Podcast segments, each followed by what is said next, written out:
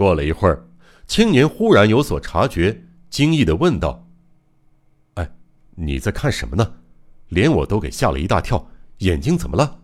别发呆，文子，我说的你明白了吗？”三谷忽然恐慌起来：“我我是看到幻影了吗？有个奇怪的东西从那个窗口往里瞅呢。”蚊子像梦游似的回答着。三谷大吃一惊。又强作镇静，没什么，只能看见对面树上的红叶。你今天是怎么了？正说着，不知为什么，他的话突然中断了。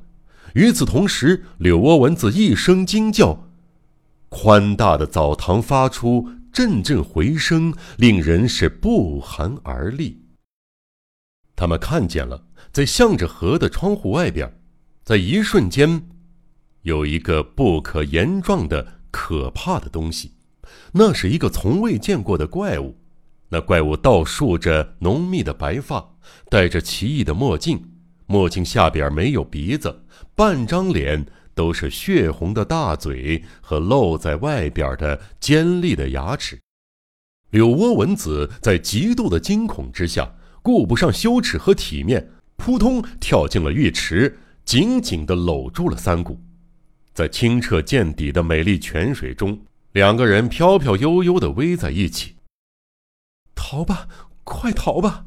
文子说道：“别害怕，是精神作用，一定是看错了什么东西。”三谷把依旧搂着他的柳窝蚊子拉出浴池，跪到窗前，啪的打开窗户往外边看。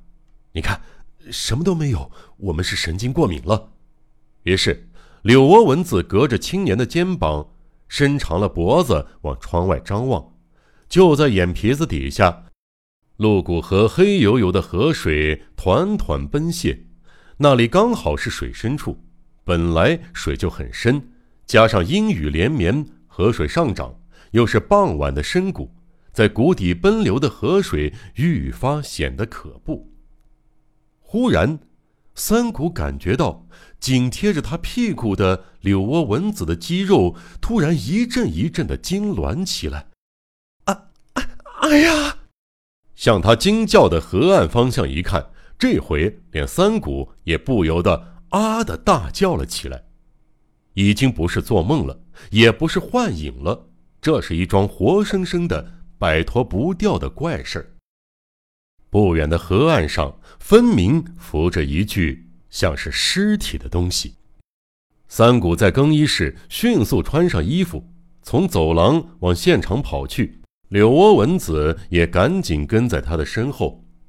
哎，好像不行了，应该不是今天跳进去的。赶到现场的两人看到这具尸体，肿得实在像个摔跤手一样，非常的难看。虽然是脸朝下，无法辨认，可是从衣着上看。倒像是个温泉的疗养客。啊，哎呀，这个衣服像是见过呀！你也一定，怎么？柳阿文子激动的声音发颤，脱口说出了莫名其妙的话。溺死的尸体身上穿着碎白点花纹的棉绸单衣，衣服上碎白点花纹有点眼熟，难道会有那样的事儿？三谷不相信自己的眼睛，可是不查看尸体的脸又不能放心。他下到河岸边，战战兢兢地用脚使劲推了推飘到岸上的死尸，尸体像被翻转的门板似的，咕隆一下，脸孔朝上了，翻过来没费多大力气，吓得人以为他还活着。柳窝蚊子溜到远处。不敢看这个尸体的脸，三谷倒是看了，但是却感到十分的恶心，没能看多大会儿。死尸的脸肿得圆鼓鼓的，容貌全变了，也许是受到了岩石尖上的擦伤，几乎整个面部都烂得是一塌糊涂，使人不敢瞧第二眼。三谷和柳窝蚊子赶紧跑去叫旅馆的人。关于随后因尸体引起的骚乱的详情，我们无需在这里赘述。警察署是不消说的，法院也来了人。乱子不光是在温泉，甚至一直扩展到了整个盐源。那几天，人们凑到一块儿就谈论那件事儿。溺死者尽管面部损伤不堪，但根据他的大致年龄、身量、衣着及携带的物品等，确定就是冈田道彦。调查结果判定是跳水自杀。上游有几条有名的瀑布，冈田是跳进一条瀑布的瀑潭内自杀的。据医生推断，死后已经有了十天以上，因此，他可能是在说去东京、离开旅馆的当天跳水的。沉入瀑潭之后，由于连日下雨，水位上涨，终于在这一天漂到了旅馆的后边。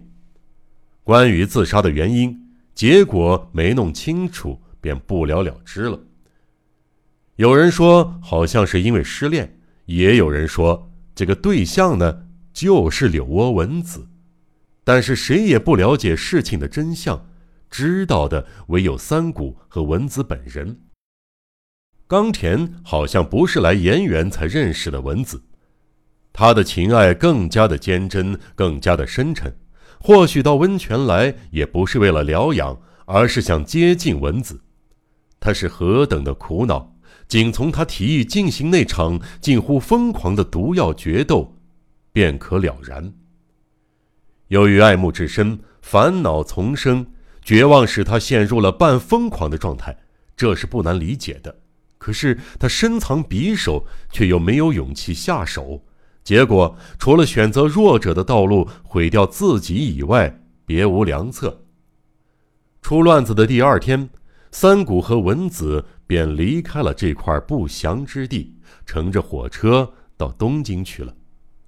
他们丝毫不知，在同一列车的另一节车厢里，同乘着一位奇怪的老者。只见他那合适呢绒男外衣的领子竖翻着，便帽扣到眼眉上，脸上戴着墨镜和口罩，是那个没有嘴唇的人。植田林藏，哈哈哈！这个怪人对三谷和柳窝文子究竟有着什么样的关系呢？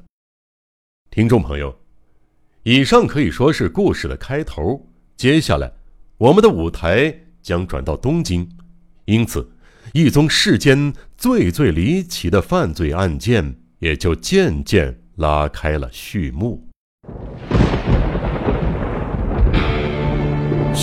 悬疑、惊悚、恐怖、恐怖、推理、推理，《江户川乱步小说集》，我是播讲人赵鑫，让我们一起走进这个光怪陆离的世界。怪路